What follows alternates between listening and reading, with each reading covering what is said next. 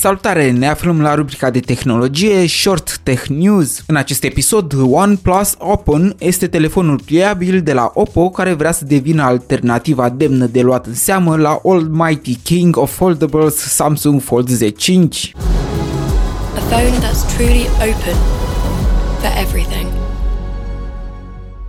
And it is truly open. Reclama telefonului are dreptate în privința deschiderii sale, mai ales pe partea de disponibilitate. În comparație cu fratele său geamăn, Oppo Find 3, lansat în aceeași zi, OnePlus Open este destinat tuturor piețelor, mai ales că brandul respectiv își construise deja baza de clienți globali înainte de a fi preluat de cei de la BBK Electronics, firma mamă sub care se află cele două mărci. Apropo de deschidere, pliabilul are mecanismul ce pune în funcțiune balamaua, certificat TÜV Rheinland, pentru o rezistență la 1.000.000 de utilizări, adică este garantat aproape 10 ani de folosire normală, iar asta datorită componentelor făcute dintr-un aliaj denumit cobalt-molibden, cu o rezistență de 4 ori mai mare decât a oțelului. De asemenea, șasiul pe care stau toate componentele este din titan și fibre de carbon, făcându-l să fie cel mai ușor dispozitiv din categoria sa. O altă certificare pe care a reușit să-și o asigure telefonul asiatic este TÜV SÜD pentru cele 48 de luni de fluență ale sistemului. Adică producătorul vrea să garanteze cel puțin 4 ani de zile de acum încolo că OnePlus Open se va mișca la fel de performant ca în prima zi, mai ales că în toți acești ani vor primi update-urile de soft și cele de siguranță. Ecranele, indiferent că vorbim despre cel din exterior de 6,31 de inci sau de cel din interior de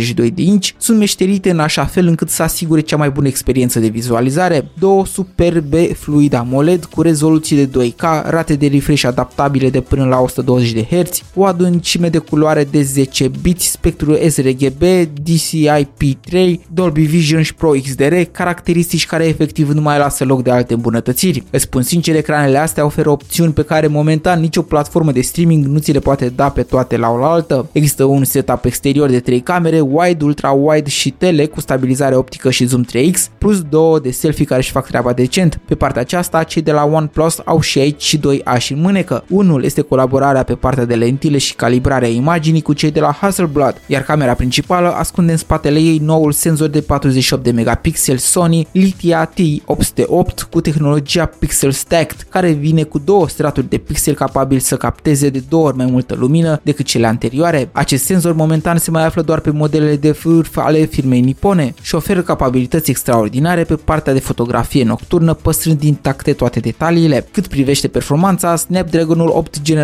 a doua asigură fluența sistemului de operare OxygenOS, care aduce ca noutate Open Canvas, opțiune ce îți permite deschiderea mai multor aplicații în mod split screen și extinderea lor dincolo de marginile ecranului. Bun, simt că mă lungesc prea mult cu detaliile sale tehnice și trebuie să ajungem la o concluzie finală. OnePlus Open este înzestrat cu tot ce este mai bun la ora actuală din lumea tehnologiei mobile. Este un pretendent capabil la a fi unul dintre cele mai bune foldables ale anului. Asta dacă nu ar fi avut două mari lipsuri pe care le consider călcâiul lui Ahile în lupta cu competitorii săi. Lipsa suportului pentru un S Pen, care mi se pare super ilogică având în vedere ecranele superbe care ar fi putut fi de folos multor creativi, și optimizarea slabă a softului care procesează imaginile captate de unul dintre cei mai capabili senzori de pe piață în momentul actual. Ar fi putut fi perfect, dar nimeni și nimic nu poate până la urma urmei să fie. Mulțumesc de răbdarea acordată. Ai fost la Short Tech News, Bogdan a fost eu, iar tu rămâi alături de noi în FM. Pe curând!